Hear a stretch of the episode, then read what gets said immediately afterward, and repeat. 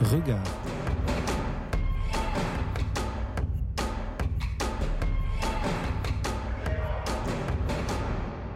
Alors bonjour et bienvenue dans une nouvelle édition de Regard, émission dans laquelle nous recevons euh, toutes les deux semaines des photographes pour nous parler de leur travail. Aujourd'hui j'ai la chance de recevoir Bertrand Vandeloise. Bonjour et merci d'avoir accepté l'invitation de radio. Merci beaucoup, bonjour. Bertrand, vous êtes euh, devenu photojournaliste après des études de photographie en Belgique. Alors j'imagine donc que c'était un, un vieux rêve qui se réalise. Qu'est-ce qui vous passionne autant dans ce métier? Euh, je pense que c'est de côtoyer les autres, tout simplement. De raconter, euh, de raconter les autres, de les regarder un peu, un peu plus longuement et, euh, et de les raconter, quoi. De raconter des histoires. Donc. Ouais, les histoires des gens. Vous êtes euh, photographe multitask aussi, vous êtes photojournaliste, vous travaillez aussi dans différentes structures associatives ou culturelles, je crois. Mhm, ouais. Vous donnez aussi des cours. Est-ce que c'est le prix à payer pour faire un, un métier qui est aussi, où il est aussi difficile de faire sa place? Ben, je pense qu'il y a plusieurs façons d'aborder le métier. Ben, moi, je suis papa et tout, donc clairement, j'ai, voilà, il faut- j'ai un besoin de pouvoir en vivre euh, décemment. Et du coup, oui, moi, c'est ma façon à moi de, fonctionner. Mais en même temps, si je fais que des choses que j'aime. Donner cours, j'adore et ça, me permet justement de faire autre chose. J'adore le photojournalisme parce que je suis sur le terrain et c'est super agréable. Et puis, euh, de temps en temps, je fais du corporate ou euh, je travaille pour un centre culturel. Et en général, tous mes projets sont différents et ils ont tous un apport, un apport bah, qui soit financier ou autre. Mais en général, j'aime ce que je fais de toute façon. Quoi. Vous travaillez euh, beaucoup sur la question des réfugiés, sur la Mhm. guerre aussi. Est-ce que c'était euh, un peu une évidence pour vous de s'intéresser à ces sujets? Pourquoi, pourquoi ces sujets? Ben, en fait, c'est, je sais pas trop. Peut-être c'est un peu le hasard. En, en 2008, euh, j'ai commencé par Calais. Donc, je suis allé à Calais en, vers, vers, ouais, 2007-2008. Et directement, ça m'a frappé. Et je me suis jamais dit, je vais travailler sur l'immigration ou sur l'exode, etc. Et euh, j'ai commencé par Calais, puis j'ai rencontré des gens, puis j'ai eu envie de savoir ce qui se passait de l'autre côté de la Méditerranée. Donc, j'y suis allé. J'ai, été au Moyen-Orient. Et en fait, c'est vraiment, euh, on va dire, un peu de la curiosité. Et, euh, mais c'est pas moi qui, qui ai décidé d'aller vers ce sujet. Mais je pense que c'est un gros sujet, euh, une grosse thématique, en tout cas, qu'on vit actuellement. Et donc, c'était un peu une évidence. Mais de prime abord, je pense que c'est juste s'intéresser aux autres. Et, euh, et, je, et je peux le faire ici à Bruxelles et je peux le faire ailleurs. Et, euh, et ouais, c'est ça. C'est l'envie de, de mettre en lumière plein de situations, quoi. Alors justement, euh, vous photographiez les réfugiés qui sont aussi euh, donc une conséquence de la guerre. Ouais. On vient de voir une guerre qui a démarré le 24 février dernier en Ukraine. Est-ce que ça a changé votre façon de faire du- un- le travail, cette guerre qui est juste aux portes de l'Europe? Je crois que personne ne s'attendait à ce que ça démarre euh, comme ça aussi vite. Et c'est vrai que quand on voyait l'actualité, euh, ben, en tant que photojournaliste en Europe, je pense qu'on se dit euh, ben, qu'on va y aller, tout simplement. Euh, moi, 'fin, quand ça a démarré fin février, je crois que je me suis direct dit bah, je vais y aller. Et j'y suis parti début mars. Et en fait, ouais, c'est un, genre d'évidence, quoi. C'est pas très loin, c'est accessible. euh, Je veux dire, euh, en, question pratique, euh, voilà, on prend un Ryanair jusqu'en Pologne et on est à la frontière du- de l'Ukraine. Donc, c'est pas très très compliqué d'y aller. Et, et c'est pour ça, je pense qu'on s'est retrouvé à peut-être pas dans les premiers jours, mais en tout cas dans le courant du mois de mars, il y a beaucoup de photojournalistes qui ont commencé à arriver. Et là, actuellement, il y en a encore beaucoup qui sont sur place ou qui partent seulement maintenant.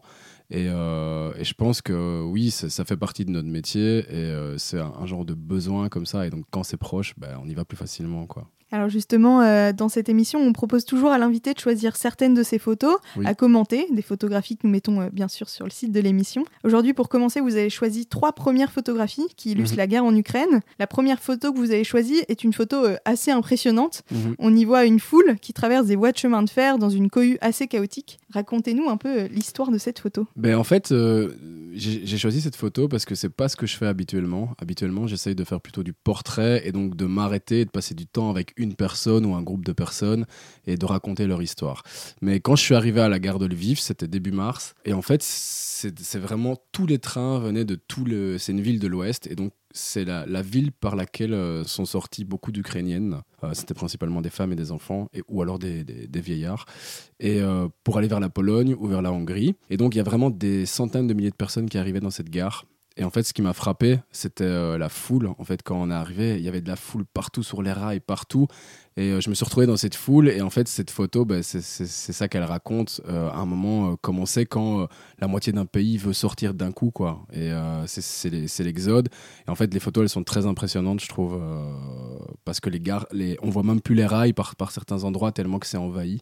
Et puis il y a un train qui arrive et tout le monde se bouscule pour rentrer dedans. Et euh, tout le monde rentre dedans, puis le train part, et puis il faut attendre le suivant qui va, qui va aller vers la Pologne. Quoi. Et c'est ça que je voulais un peu euh, raconter dans cette photo. Quoi. Et quand, quand on observe un peu la photo, on voit que ben, c'est beaucoup de femmes avec des enfants, avec souvent un seul bagage. Et parfois une petite cage, parce qu'il y avait pas mal d'animaux de compagnie aussi. Et c'est euh, qu'est-ce qu'on emporte quand on part comme ça en quelques heures de chez soi. Quoi. Quand on quitte sa maison, on ne sait pas pour combien d'années on va la quitter. Bah, on prend ses enfants et puis on prend un sac avec le strict nécessaire parce qu'on va pas savoir porter beaucoup plus et aussi parce qu'on sait pas forcément toujours vers où on va et, euh, et puis peut-être son chat ou quoi et puis voilà c'est parti. Alors justement vous parliez d'enfants sur la deuxième photo on voit euh, un enfant qui est en train de s'habiller très chaudement parce que mhm. c'est début mars donc ah, il euh, faisait très froid.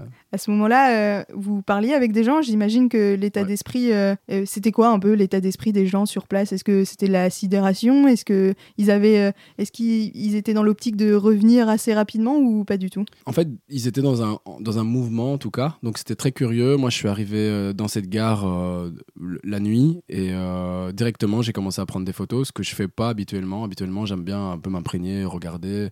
Et là, j'ai senti qu'en fait, on est... personne faisait attention à moi on n'était pas beaucoup à ce moment-là. Euh, quelques jours plus tard, il y a beaucoup de journalistes qui sont arrivés. Et donc, l'état d'esprit des gens, c'était euh, de partir, je crois, le plus vite possible, parce que quand, quand il se passe une catastrophe, eh ben, euh, on se rend bien vite compte que plus vite on part, et plus ça sera, entre guillemets, moins compliqué. et plus on traîne, plus ça va devenir compliqué, tout simplement parce que les réseaux sont complètement saturés. Euh, et, donc là, l'état d'esprit des gens, c'était de quitter le plus vite possible. Et euh, on n'avait pas forcément le temps de parler euh, beaucoup avec les gens. j'ai pu parler dans les jours qui, sont venus et prendre du temps avec des gens. Je suis resté dans une famille ukrainienne pendant plus d'une semaine. j'ai dormi chez eux, etc. Et, et, donc là, j'ai passé vraiment beaucoup de temps avec eux, mais eux ne comptaient pas partir mais j'ai rencontré aussi des gens avec qui j'ai pris le temps de parler, qui partaient, etc. Mais là, ces jours-là, c'était vraiment euh, fuir le plus vite possible. Et donc, euh, les gens, même sur le quai, ils passaient vite, quoi. Ils cherchaient vite un train, etc. Donc, on n'avait pas le temps de discuter avec eux. Et cet enfant, je l'ai photographié parce que j'aime bien son, son regard et son sourire parce qu'il me montre un truc que j'ai vu dans plein de situations, que j'ai pu voir dans des camps de réfugiés à la frontière syrienne ou en Afrique, etc. C'est ce regard euh, qu'ont les enfants de dédramatiser tout, quoi. Et cet enfant, il a un petit sourire. voilà, lui, il est là, on lui, réajuste son bonnet, il trouve ça cool, il neige un peu. Et euh, lui, il voit pas que c'est compliqué, il voit pas que c'est dur. Euh, et c'est ce que j'adore chez les gosses, c'est qu'il y a toujours ce, truc de ah ok, bon, la vie, elle est comme ça. Et si on lance un ballon, ben, ça peut partir en match de foot, quoi. Et, euh, il se pose pas 30 000 questions, quoi. Alors euh, sur la troisième photo, on voit le visage d'une réfugiée ukrainienne mhm. dont les grands yeux semblent nous questionner. Racontez-nous un peu euh, cette photo. Bah, en fait, il y avait euh, plein de tentes de la Croix-Rouge qui étaient devant cette gare et les trains s'arrêtent un peu de rouler pendant la nuit et donc tous les gens dorment le long de la gare. Il fait vraiment très froid, mais genre au moins 10 degrés quoi. Et donc la Croix-Rouge bah, distribue un peu des couvertures et, et, du café et un peu à manger. Et je suis passé devant cette tente et je sais pas, j'ai voulu faire une photo et cette femme, elle m'a regardé et euh, on n'a pas échangé, mais dans son regard, ben, euh, j'avais l'impression que, qu'elle racontait un peu euh, le drame qu'elle vivait personnellement. Elle m'a offert cette photo parce que clairement, elle n'a pas vraiment posé, mais je travaille au 35 mm, donc je devais être à un mètre d'elle. Donc moi, les gens, quand je les prends en photo, ils voient que je, que, je suis en train de les prendre en photo. Puis je lui ai fait un petit signe de la tête pour, bah, lui dire merci de m'avoir offert cette photo. Et euh, voilà, la photo est vraiment, je crois que son regard euh, raconte en fait euh, comment elle se sent quoi. Merci beaucoup. Alors avec les photos suivantes, on change de région. Vous avez beaucoup travaillé sur la situation des migrants et des réfugiés à Calais. Racontez-nous un peu votre premier contact avec le terrain. Je pense, vous disiez justement tout à l'heure que c'était votre premier photo, photoreportage. Est-ce que vous vous attendiez à cette situation sur place? Non, vraiment pas. En fait, j'avais lu un livre qui s'appelait Tomorrow England et qui était euh, écrit par euh, un jeune journaliste qui avait vécu avec les, réfugiés à Calais. Et il parlait de camps de réfugiés, etc. Et moi, j'étais un peu naïf, j'étais beaucoup plus jeune, c'était en 2008. Et donc, j'ai écrit à ce journaliste, j'ai trouvé son adresse email et je lui ai demandé si je pouvais aller avec lui. Il m'a dit, bah oui, viens. Et donc, j'ai eu cette chance d'arriver avec quelqu'un qui connaissait très bien les lieux, mais aussi qui avait la confiance de tous les groupes de migrants qui étaient sur place euh, et, moi, un peu naïvement, je, suis arrivé là et je suis directement entré dans ce qu'on appelait les, les, jungles euh, à ce moment-là. Et, euh, et, mon premier contact sur place, ouais, c'était super trash parce que c'était des, des, gens qui, en fait, qui avaient quasi le même âge que moi et qui vivaient dans, quatre palettes et une bâche dans un endroit où il y a beaucoup de vent, où il fait quand même assez froid. Et, donc, ouais, je, je, me rendais pas compte que ça pouvait se passer aussi près de chez moi, quoi. Parce qu'entre Bruxelles et Calais, il y a trois heures de route. Et, euh, et je me rendais pas bien compte à ce moment-là. Puis j'ai commencé à, veni- à venir avec un appareil photo. Et un peu instinctivement, à ce moment-là, j'étais à l'Académie des Arts de, de Wavre, en, Belgique. Et, euh, et ça a été mon projet photographique euh, de l'année à l'Académie, quoi. C'était de travailler là-dessus. Et, et très naturellement, j'arrivais, je faisais des portraits. Je travaillais en argentique à ce moment-là. Et euh, ça s'est fait un peu ouais, naturellement d'avoir envie de montrer ce que je voyais, avec qui je passais du temps, euh, raconter un peu mes journées là-bas, parce que j'ai commencé à y aller vraiment beaucoup. Et euh, ouais, c'était une façon de raconter, quoi. Et de montrer aussi à mes amis, tu sais ce qui se passe, j'ai rencontré telle personne, mais je pouvais montrer sa photo, son portrait. Alors, toujours sur la question des réfugiés, vous avez beaucoup travaillé à Ceuta, cette enclave espagnole en territoire marocain, où beaucoup de candidats à l'exil tentent de passer. Racontez-nous un peu euh, l'ambiance de cette enclave. Euh, Je suppose qu'il y a beaucoup de similitudes avec euh, Calais, non? Oui, ça ressemble un peu à Calais. non, disons que c'est un endroit de, passage et c'est un endroit où il y a la mer qui est juste à côté. Et donc l'idée c'est de traverser la mer, un peu comme à Calais. Si ce n'est que c- à Calais c'est pour arriver en Angleterre, à, Ceuta comme c'est en- enclavé dans le territoire marocain, bah, c'est pour aller vers l'Espagne. Et quand on rentre dans cette petite enclave, donc quand on passe, il y, a- une grande barrière. eh ben, on a déjà pratiquement un pied en Europe mais c'est pas pour ça que ça va être facile. Donc euh, il y a des forêts, et beaucoup de migrants, il y a un centre de la Croix-Rouge, ils vivent là, ou vivent dans les forêts aux alentours. Et là, c'est dans une forêt aux alentours, et c'est avec un, groupe de, de migrants euh, camerounais. Et euh, ils étaient en train de fêter un anniversaire. Euh, ils avaient mis quelques, il y avait une cabane, quelques bâches, il y avait euh, des enfants aussi. euh, et je vais dire, c'était bon enfant parce qu'ils avaient déjà passé la barrière, et donc là, ils attendaient, ils avaient remis, rempli des papiers, et ils attendaient qu'on leur dise, ok, bah, vous pouvez passer légalement vers, vers le territoire espagnol en Europe, donc sur le sol européen. Voilà, ils étaient dans l'attente, mais ça peut prendre entre deux mois et dix mois, donc c'est assez long. Et c'était, j'y suis allé quelques fois là, et à chaque fois j'ai fait des rencontres improbables. Un- un- une fois j'ai rencontré un groupe de 60 Indiens qui en fait étaient arrivés par Bamako. Euh, en fait, un passeur indien leur avait dit bah, quand vous êtes à Bamako, vous êtes quasi en Europe. Et c'est très facile d'aller en Europe. Ils étaient une centaine quand ils sont arrivés à Bamako. Ils parlaient pas du tout la langue. Quand ils sont arrivés, le passeur était plus là. Ils n'avaient pas de passeport, ils n'avaient pas d'argent. Et en fait, ils ont remonté euh, une partie du désert par l'Algérie avant de recouper vers le Maroc. Et en fait, la, quasi la moitié du groupe euh, est, mort, est, mort de faim et de soif en, passant ce, désert. C'était vraiment dramatique. Et là, ils étaient coincés dans, cette enclave et ils savaient pas quoi faire. Et ils avaient écrit à l'ambassade d'Inde. Ils voulaient même rentrer en Inde. Seulement, c'était très compliqué parce que toutes les familles avaient vendu leurs terres, etc. en Inde pour pouvoir euh, leur payer le voyage. Mais ils avaient vraiment clairement été victimes bah, d'un d'un réseau de passe euh, qui les avait un peu abandonnés. Quoi. Et ça, c'était en quelle année? Ça, c'était en 2011. C'était en 2011 et la photo que vous voyez là, bah, c'est c'est une photo qui date de 2016, je crois. 2015-2016. Merci. Ouais, avec plaisir. La photo euh, suivante nous ramène en Europe, en France, il y a un tout petit peu plus d'un an. Mhm. Racontez-nous un peu cette photo que vous avez sélectionnée. On y voit euh, une charge de police notamment. Mhm. Bah, en fait, c'est, euh, j'ai fait- j'ai- je couvre pas mal l'actualité pour euh, une agence qui s'appelle Hans Lucas et qui est une agence française. Et donc, je fais un travail d'actualité euh, régulier euh, qui est intéressant pour moi euh, quand c'est des manifs parce que c'est une photo très rapide. J'ai pas le temps de réfléchir euh, 10 heures à ce que je veux faire. Euh, je veux juste raconter ce qui se passe et euh, moi, je le fais avec du 35 mm et j'essaye d'être toujours très très proche parce que mon angle à moi, c'est d'essayer de faire vivre euh, aux, gens qui vont regarder ma photo ce que moi j'ai vécu. Et ici, c'est des charges de police très très brutales. Et sur cette photo-là, ben, c'est des, jeunes qui avaient rien à voir avec la manif et qui malheureusement passent par là et qui, qui, se retrouvent au milieu du ouais, d'un- genre de- d'immense bagarre comme ça. Et, euh, et voilà. Et moi, je suis en plein dedans et, euh, et j'essaye de, de raconter ce que je vois. Et puis je, je, ressors à chaque fois parce que c'est quand même assez dangereux. Et il y a des projectiles qui passent dans tous les sens, etc. Et, euh, et voilà, c'est une photo qui raconte, qui raconte ces moments un peu bouillants, quoi. Est-ce que c'est difficile de faire son métier dans ces conditions? Euh, bah oui, franchement, parce que déjà, euh, on est un peu euh, la cible de tout le monde, que ça soit euh, de la police, parce que curieusement, on travaille, ils travaillent, mais euh, ils s'en foutent un peu. Et euh, on a beau dire qu'on est de la presse, avoir des gardes presse et des insignes presse partout, la plupart d'entre eux font pas forcément attention à nous, et même certains nous chargent volontairement parce qu'ils aiment pas l'image qu'on renvoie d'eux. Alors que parfois, enfin, nous, on veut juste montrer ce qui se passe, et en général, quand on n'a rien à cacher, on n'a pas peur de, montrer ce qu'on fait, en tout cas quand on est professionnel. Et, et de l'autre côté, il y a des groupes aussi qui, bah, qui se disent, OK, la presse, c'est BFM TV, et euh, donc euh, on les caillasse. Quoi. Et donc, euh, des fois, on est un peu pris à partie entre ces deux trucs. et c'est pas toujours simple, il faut souvent s'expliquer, souvent marchander, souvent partir vite parce qu'il y a une charge de police et qu'on sait que si on reste là, ben, ils vont pas passer à côté de nous, ils vont nous charger aussi. Et donc, on, ouais, je trouve que c'est pas toujours simple. Alors, on va passer à un sujet un peu plus festif, celui de la paternité, celui de votre nouvelle série. Vous êtes jeune papa, donc, et vous travaillez à l'Argentique. Mhm. Et pourquoi avoir euh, choisi cette série de photos? Bah Parce qu'en fait, c'est une série, c'est un, un, genre de questionnement sur la parentalité et la paternité que je fais. Euh, en photographiant mon fils depuis, euh, depuis presque 5 ans maintenant. Voilà, c'est une série au quotidien et c'est une autre façon de faire de la photo, plus lente, euh, où j'ai toujours un appareil sur moi qui traîne et, et du coup, il se passe des choses. Parfois, c'est dans la joie, parfois, c'est dans les cris et les pleurs. Et, et je raconte tout ce qu'un papa peut vivre.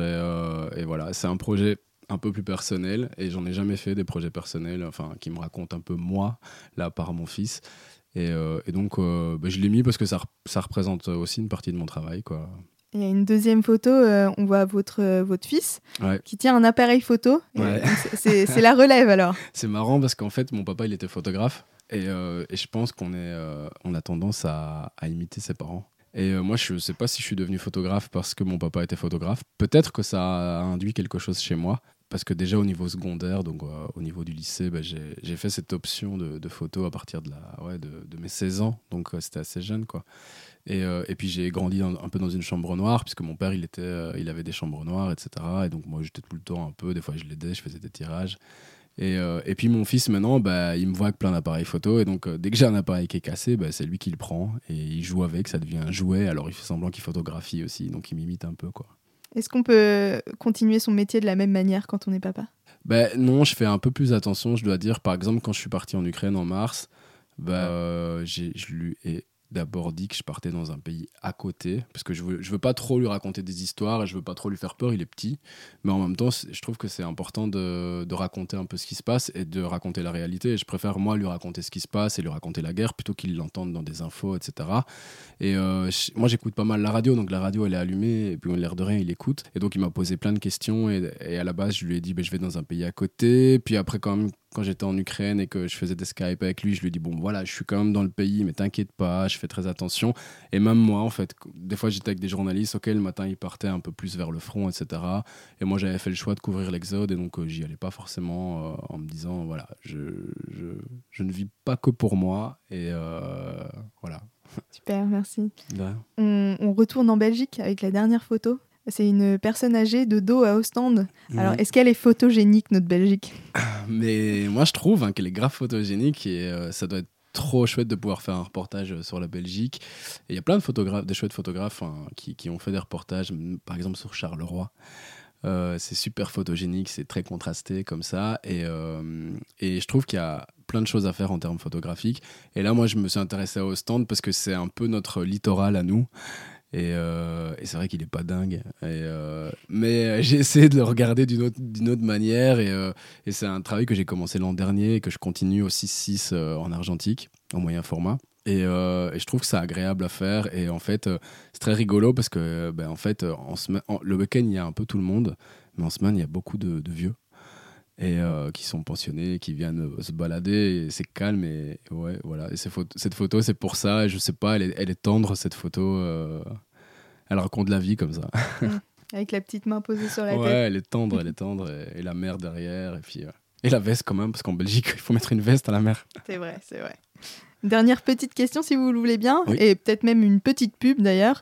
Votre film sera diffusé le 13 juillet sur la RTBF. Est-ce que vous pouvez nous en parler un petit peu?